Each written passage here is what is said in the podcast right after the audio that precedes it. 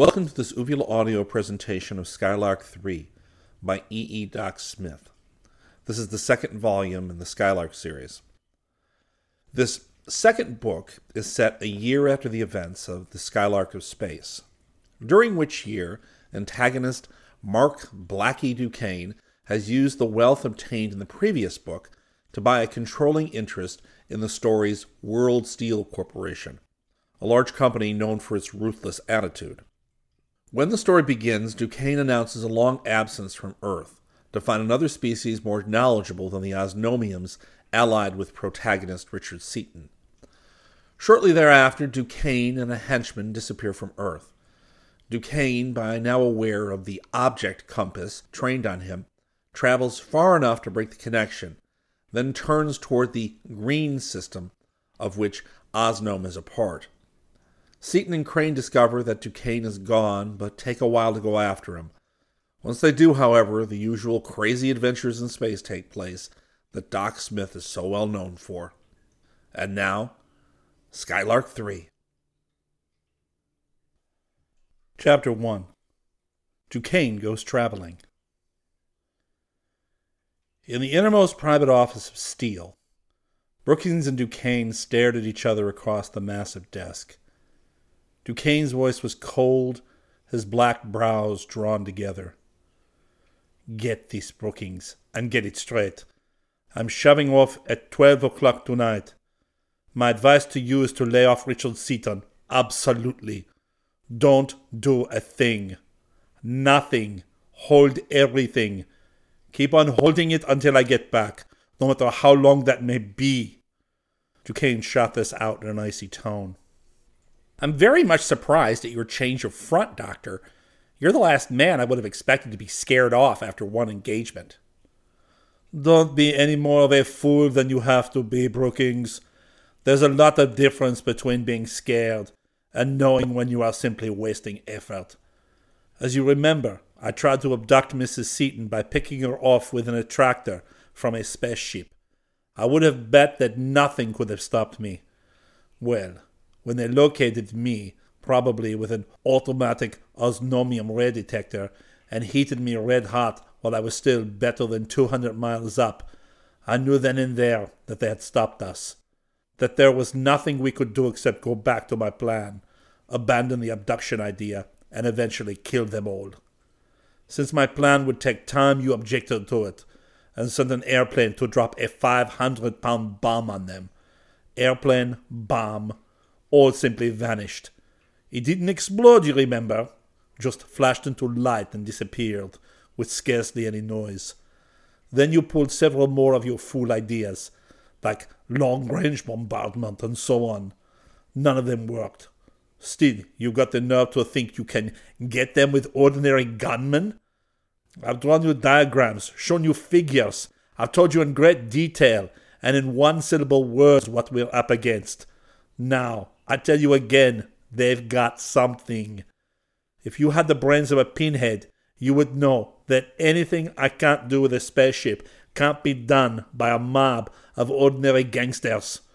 I'm telling you, Brookings, you can't do it. My way is absolutely the only way that will work. But five years, Doctor. I may be back in six months, but on a trip of this kind, anything can happen so I am planning on being gone five years. Even that may not be enough. I am carrying supplies for ten years, and that box of mine in the vault is not to be opened until ten years from today. But surely we shall be able to remove the obstructions ourselves in a few weeks. We always have. Quit kidding yourself, Brookings. This is no time for idiocy. You stand just as much chance of killing Seaton as. Please, Doctor, don't talk like that. I was still squeamish. Your pussyfooting always did give me an acute pain. I'm for direct action, direct word, direct deed, first, last, and all the time. I repeat, you have exactly as much chance of killing Richard Seaton as a blind kitten has. How do you arrive at that conclusion, Doctor? You seem to be very fond of belittling our abilities. Personally, I think we shall be able to obtain our objectives within a few weeks certainly long before you can possibly return from such an extended trip as you have in mind. And since you're so fond of frankness, I will say that I think Seaton has you buffaloed. Nine tenths of these wonderful Osnomian things, I am assured by competent authorities, are scientifically impossible. And I think that the other one tenth exists only in your own imagination. Seaton was lucky in that airplane bomb was defective. It exploded prematurely. And your spaceship got hot because of your high speed through the atmosphere. We shall have everything settled by the time you get back. If you have, I'll make you a present of the controlling interest in steel and buy myself a chair in some home for feeble minded old women. Your ignorance and unwillingness to believe any new idea do not change the facts in any particular. Even before they went to Osnom, Seaton was hard to get, as you found out. On that trip, he learned so much new stuff that it is now impossible to kill him by any ordinary means. You should realize that fact when he kills every gangster you send against him. At all events, be very, very careful not to kill his wife in any of your attacks, even by accident, until after you have killed him. Such an event would be regrettable, certainly, in that it would remove all possibility of abduction. It would remove more than that, you fool. Remember the explosion in our laboratory that blew an entire mountain into impalpable dust? Draw in your mind a nice vivid picture of one ten times the size in each of our plants and in this building. I know you are a fool enough to go ahead with your own ideas in spite of everything I've said, and since I do not yet actually control steel, I cannot forbid you officially. But you should know that I know what I'm talking about. And I say again, you're going to make an utter fool of yourself. Just because you won't believe anything possible that has not been done every day for a hundred years. I wish that I could make you understand. Seaton and Crane have got something we do not. But for the good of our plants and incidentally for your own, please remember one thing. For if you forget it, we won't have a plant left, and you personally will be blown into a fine red mist. Whatever you start, kill Seaton first and be absolutely certain he is definitely, completely, finally, and totally dead before you touch one of Dorothy Seaton's red hairs. As long as you only attack him personally, he won't do anything but kill every man you send against him. If you kill her while he's still alive, well, bluey. And the Saturnine scientist waved both hands in an expressive pantomime of wholesale destruction. Probably you're right in that. Brookings paled slightly. Yes, Seaton would do just that. We shall be very careful until after we succeed in removing him. Don't worry, you won't succeed. I shall attend to that detail myself as soon as I get back. Seaton and Crane and their families, the directors and employees of their plants, the banks that by any possibility may harbor their notes or solutions. In short, every person and everything standing between me and the monopoly of X, all shall disappear. That's a terrible program, Doctor.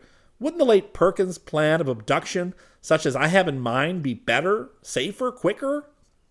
Yes, except for the fact that it will not work. I've talked until I'm blue in the face. I prove to you over and over you cannot abduct her now without first killing him, and you can't even touch him. My plan is the only one that will work. Seaton isn't the only one who learned anything. I learned a lot myself. I learned one thing in particular.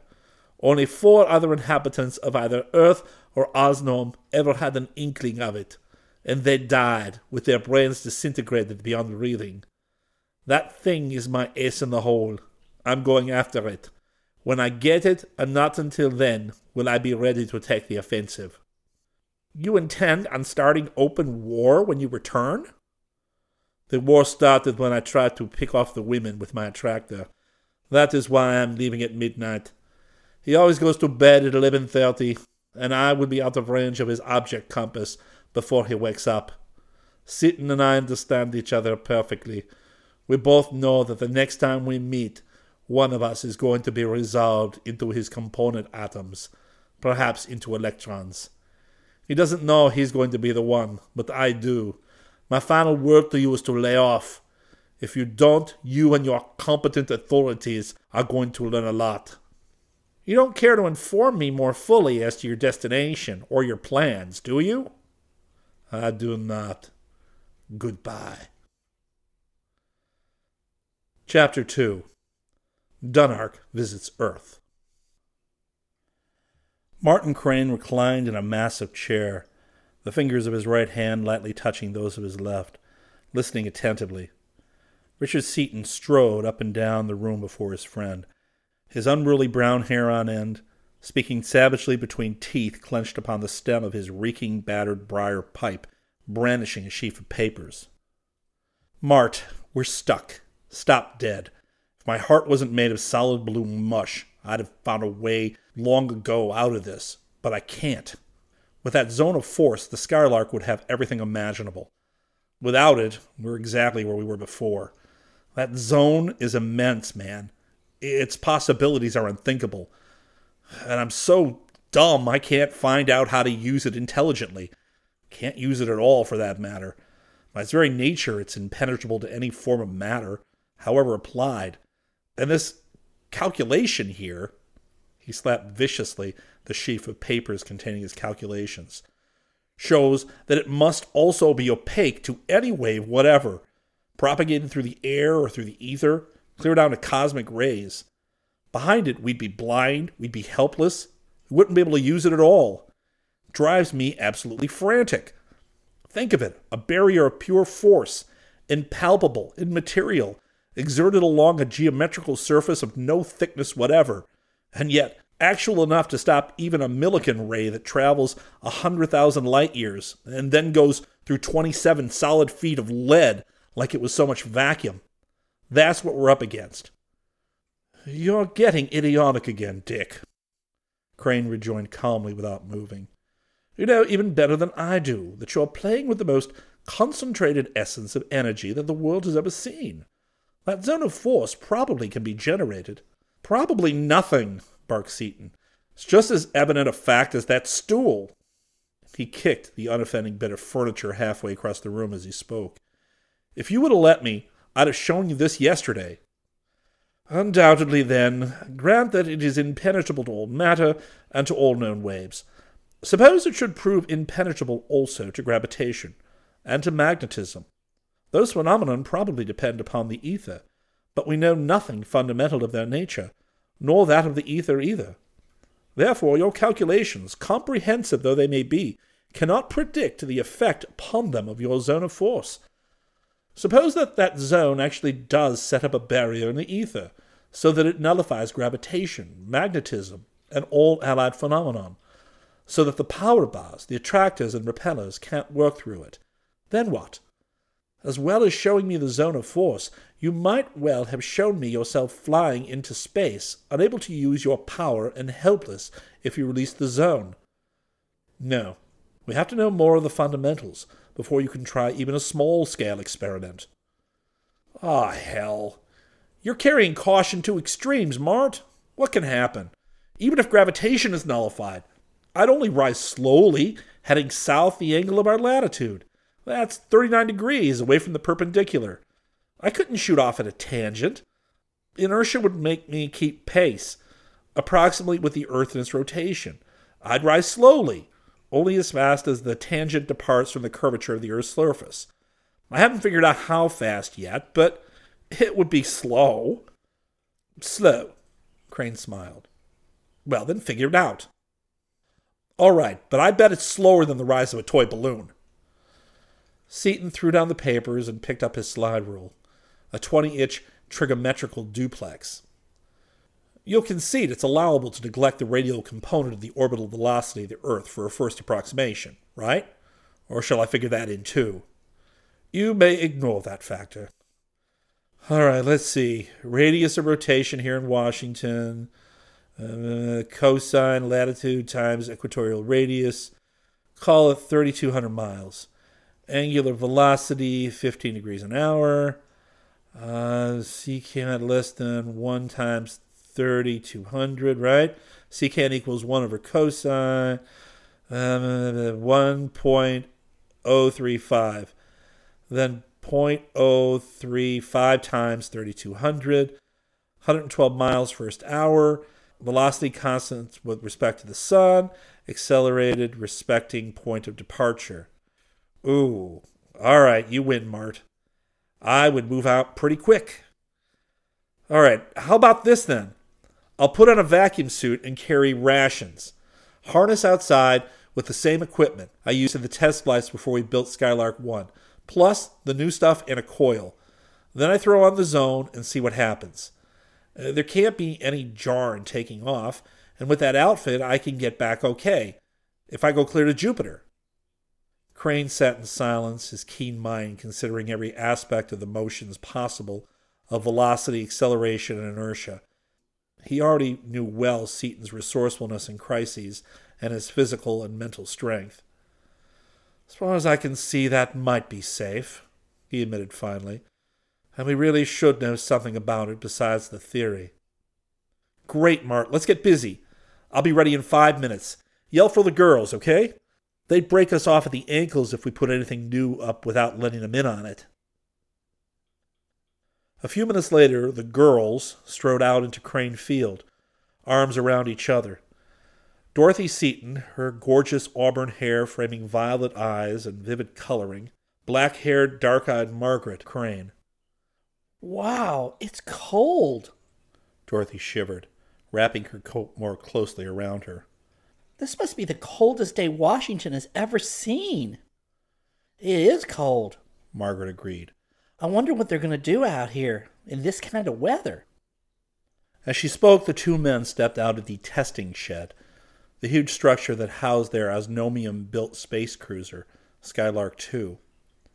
Seaton waddled clumsily, wearing as he did a crane vacuum suit, which built of furs, canvas, metal, and transparent silica, embraced by steel netting and equipped with air tanks and heaters, rendered its wearer independent of outside conditions of temperature and pressure.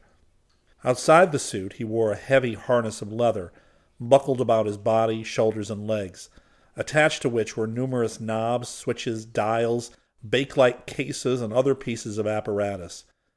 Carried by a strong aluminum framework and turn supported by the harness, the universal bearing of a small power bar rose directly from his grotesque looking helmet. What do you think you're going to do in that thing, Dickie? Dorothy called.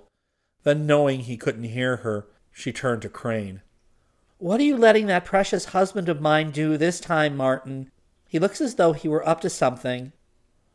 While she was speaking, Seaton had snapped the release on his faceplate.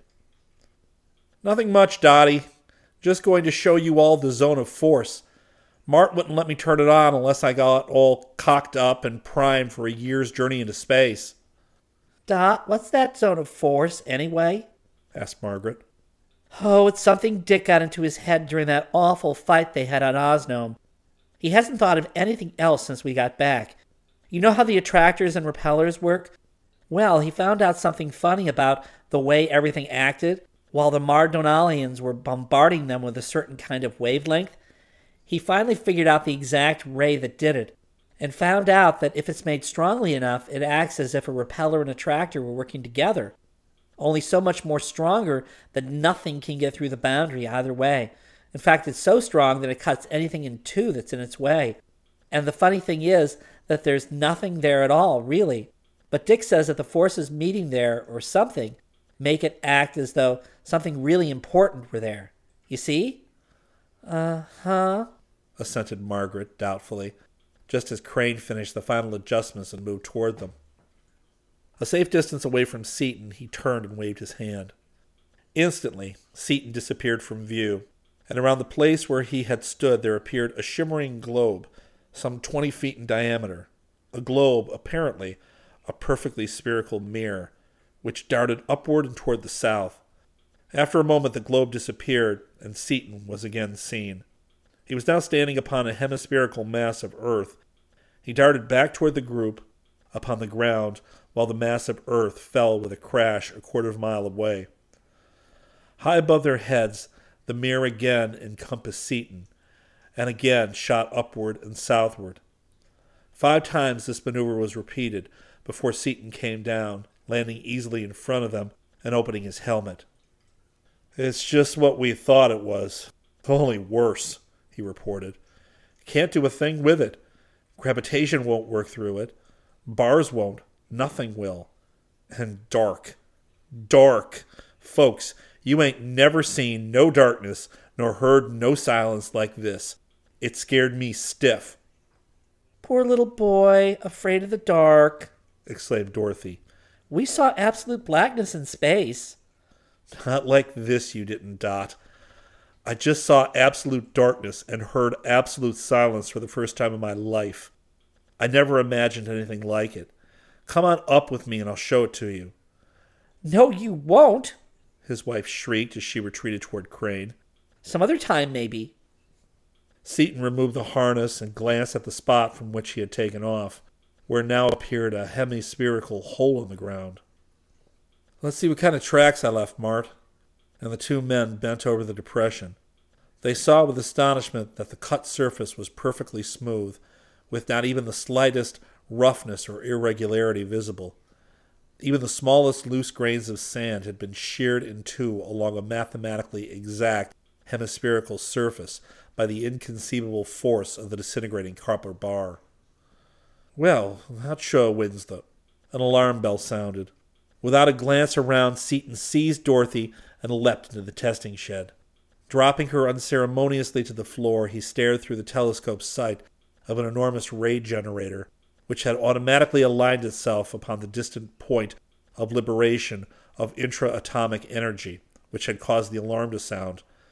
One hand on the switch, his face was hard and merciless as he waited to make sure of the identity of the approaching spaceship before he released the frightful power of his generator upon it. I've been expecting Duquesne to try it again, he gritted, striving to make out the visitor, yet more than two hundred miles distant.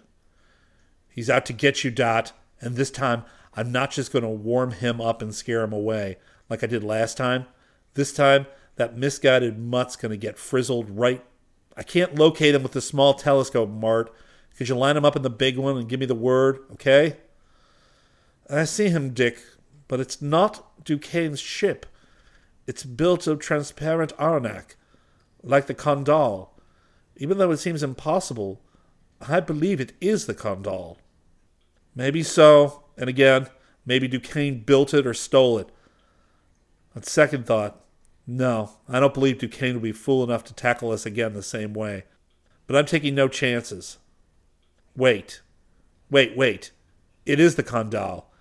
I can actually see Dunark and Sitar myself now.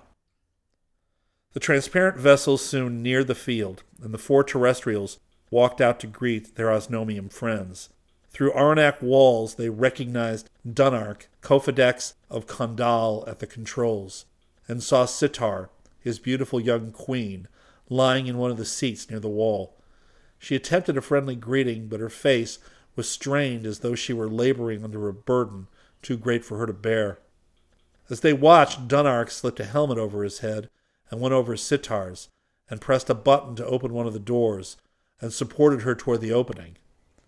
Dick, they mustn't come out, exclaimed Dorothy in dismay. They'll freeze to death in five minutes without any clothes on. Yes, and Sitar can't stand up under our gravitation either. I doubt if Dunark can for very long. And Seaton dashed toward the vessel, motioning the visitor back. But misunderstanding the signal, Dunark came on. As he clambered heavily through the door, he staggered as though under enormous weight, and Sitar collapsed upon the frozen ground. Trying to help her, half kneeling over her, Dunark struggled, his green skin paling to a yellowish tinge at the touch of the bitter and unexpected cold. Seaton leapt forward and gathered Sitar up in his mighty arms as though she were a child. Help Dunark back in, Mart, he directed crisply. Hop in, girls. We've got to take these folks back up where they can live.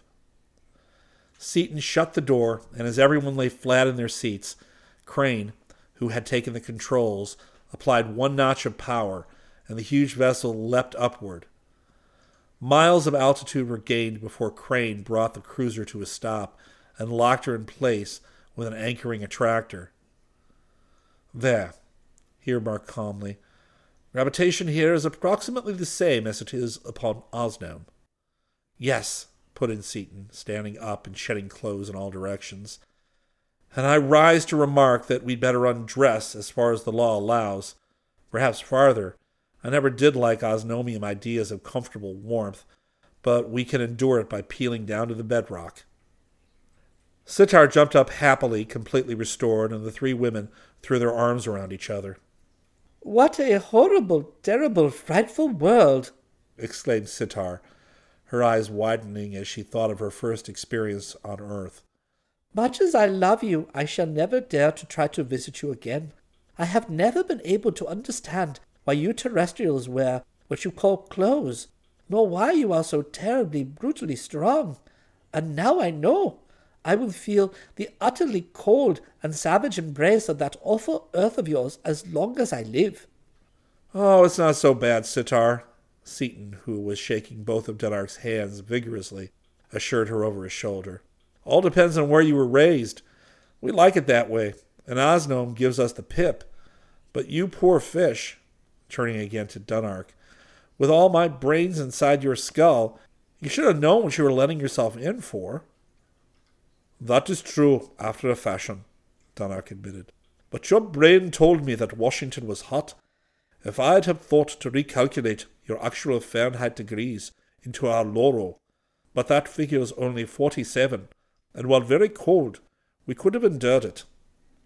Wait a minute, I'm getting it. You have what you call seasons. This then must be your winter, am I right? Right the first time, that's the way your brain pan works behind my pan, too. I can figure anything out all right after it happened, but hardly ever beforehand. So I guess I can't blame you much at that. But what I want to know is, is how'd you get here? It would take more than my brains. You can't see our sun from anywhere near Osnome, even if you knew exactly where to look for it. Oh, easy. Remember those wrecked instruments you threw out of Skylark 1 when we built Skylark 2? Having every minute detail of the configuration of Seaton's brain engraved upon his own, Dunark spoke English in Seaton's own characteristic careless fashion. Only when thinking deeply or discussing abstruse matters did Seaton employ the carefully selected and precise phrasing, which he knew so well how to use. Well, none of them was beyond repair, and the juice was still on most of them. One was an object compass bearing on Earth. We simply fixed the bearings, put on some minor improvements, and here we are. Let us all sit down and be comfortable, he continued, changing into the Kandalian tongue without a break, and I will explain why we have come. We are in most desperate need of two things which you alone can supply salt and that strange metal X. Salt I know you have in great abundance, but I know that you have very little of the metal. You have only the one compass upon that planet. That's all. One is all we set on it. However, we've got close to a half a ton of the metal on hand. You can have all you want. Even if I took it all, which I would not like to do, that would be less than half enough. We must have at least one of your tons, and two tons would be much better. Two tons? Holy cats! Are you going to plate a fleet of battle cruisers? More than that, we must plate an entire area of copper of some ten thousand square miles. In fact, the very life of our entire race depends upon it. It is this way, he continued as the four Earth beings stared at him in wonder. Shortly after you left Osnome, we were invaded by the inhabitants of the third planet of our fourteenth sun.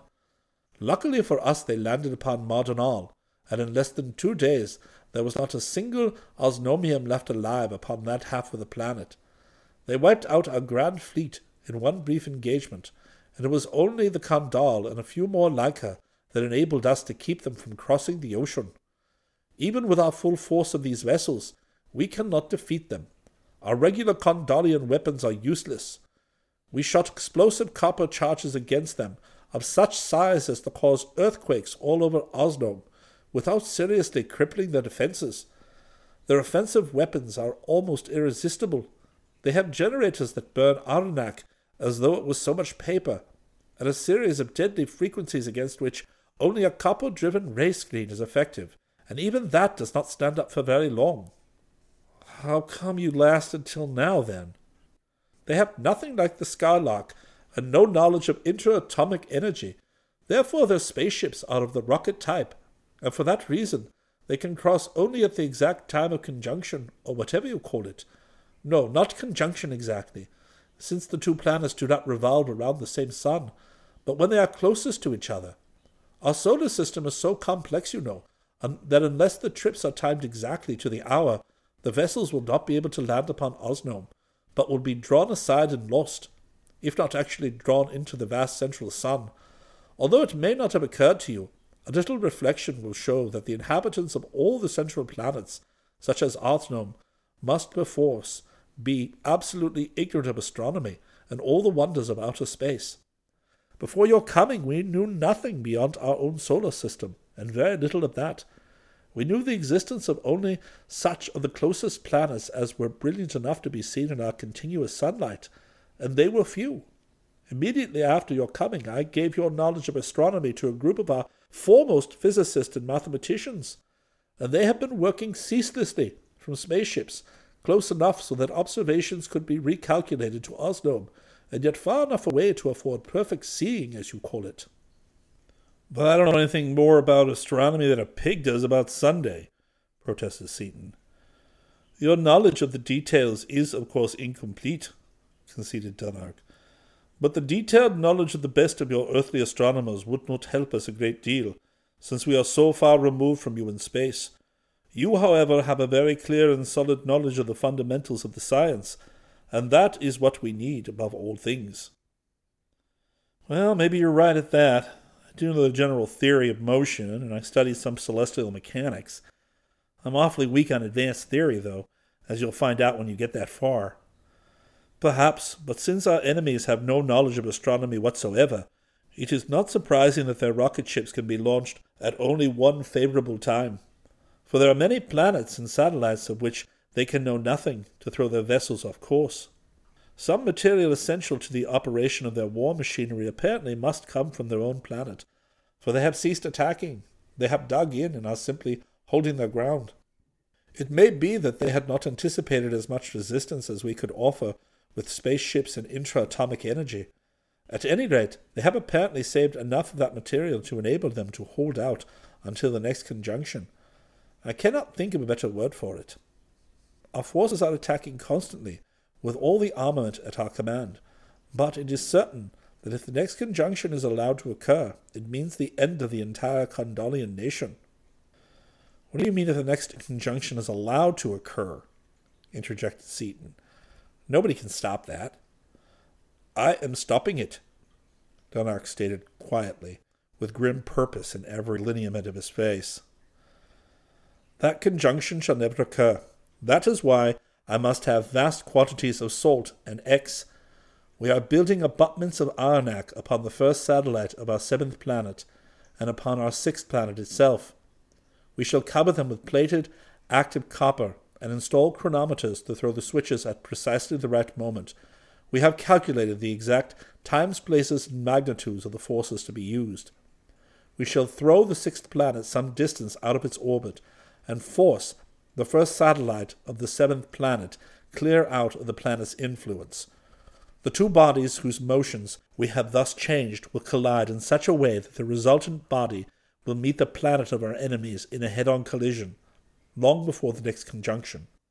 The two bodies will be of almost equal masses and will have opposite and approximately equal velocities.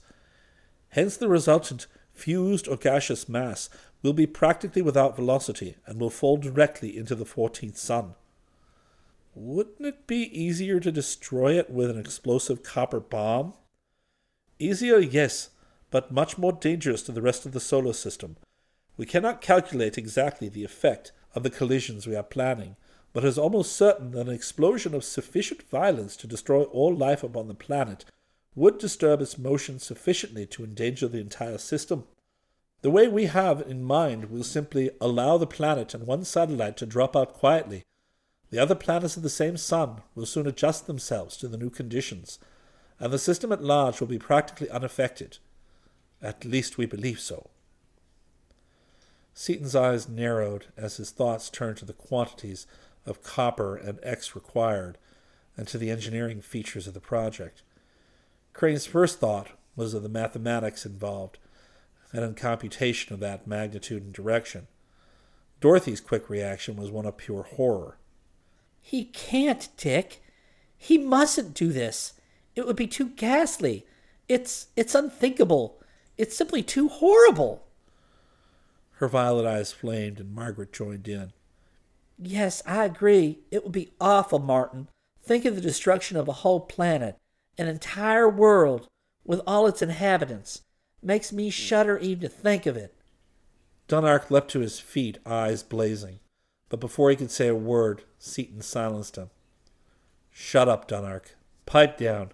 Don't say anything you'll be sorry for. Let me tell them. Close your mouth, I tell you. As Dunark still tried to get a word in, I tell you, I'll tell them, and when I tell them, they stay told. Now listen, you two. You're going off half cocked, and you're both full of little red ants. What do you think Dunark is up against? Sherman chirped it when he described a war.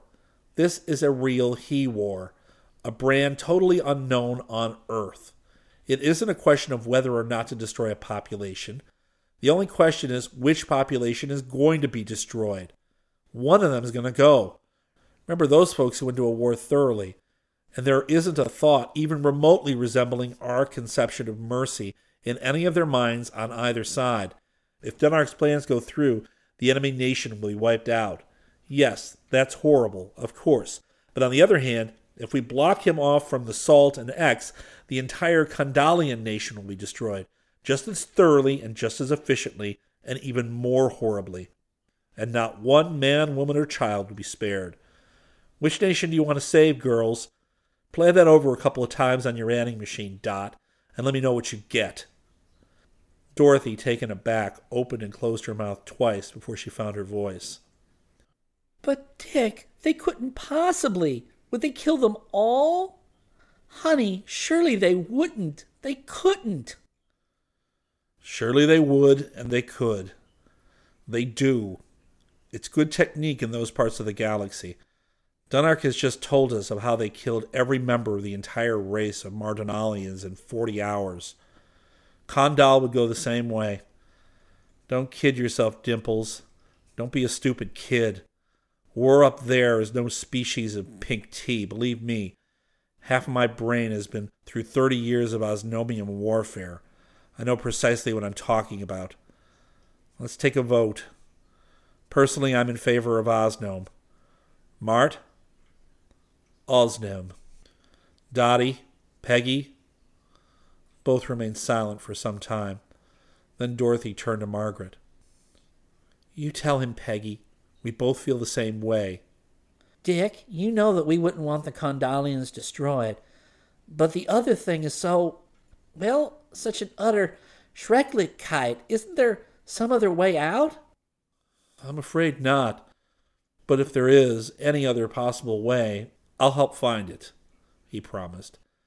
The ayes have it. Dunark will skip over to that X planet and load you up. Dunark grasped Seaton's hand. Thank you, Dick, he said simply. But before you help me further, and lest I might be in some degree sailing under false colours, I must tell you that wearer of the seven discs though you are, overlord of Osnome though you might be, my brain brother though you are, had you decided against me, nothing but my death could have kept me away from that salt and your ex compass. Why, sure, assented Seaton in surprise. Why not? Fair enough. Anybody would do the same. Don't let that bother you. How is your supply of platinum? asked Dunark. Pretty low. We had about decided to hop over there after some. I want some of your textbooks on electricity and so on, too. I see you brought a load of platinum with you. Yes, a few hundred tons. We also brought along an assortment of books I know you'd be interested in. A box of radium, a few small bags of gems of various kinds, and some of our fabrics. Sitar thought your Carfadiro would like to have them. While we are here, I would like to get some books on chemistry and some other things. We'll get you the Congressional Library if you want it, and anything else you think you'd like. Well, gang, let's go places and do things. What to do, Bart? We had better drop back to Earth, have the laborers unload the platinum and load on salt, books, and other things. Then both ships will go to the X planet, as we will each want compasses on it for the future. While we are loading, I should like to begin remodeling our instruments, to make them something like these, with Dunark's permission. These instruments are wonders, Dick, vastly ahead of anything I've ever seen. Come and look at them if you want to see something really beautiful. Coming up, but say, Mart, while I think of it, we can't forget to install a zone of force apparatus on this boat, too. Even though we can't use it intelligently, it certainly would be a winner as a defense. We couldn't hurt anybody through it, of course, but if we should happen to be getting a licking anywhere, all we'd have to do would be to wrap ourselves up in it. They couldn't touch us. Nothing in the ether spectrum is corkscrewy enough to get through it. That's the second big idea you've had since I've known you, Dickie. Dorothy smiled at Crane. Do you think he should be allowed to run at large, Martin? That is a real idea. We may need it. You can never tell. Even if we never find any other use for the zone of force, that one is amply sufficient to justify its installation. Yes, it would be for you, and I'm getting to be a regular safety first Simon myself since they opened up on us. What about those instruments now? The three men gathered around the instrument board. Dunark explained the changes he had made, and to such men as Seaton and Crane it was soon evident that they were examining an installation embodying sheer perfection of instrumental control, a system which only those wonder instrument makers, the Osnomians, could have devised. The new object compasses were housed in Arenak cases after setting, and the housings were then exhausted to the highest attainable vacuum.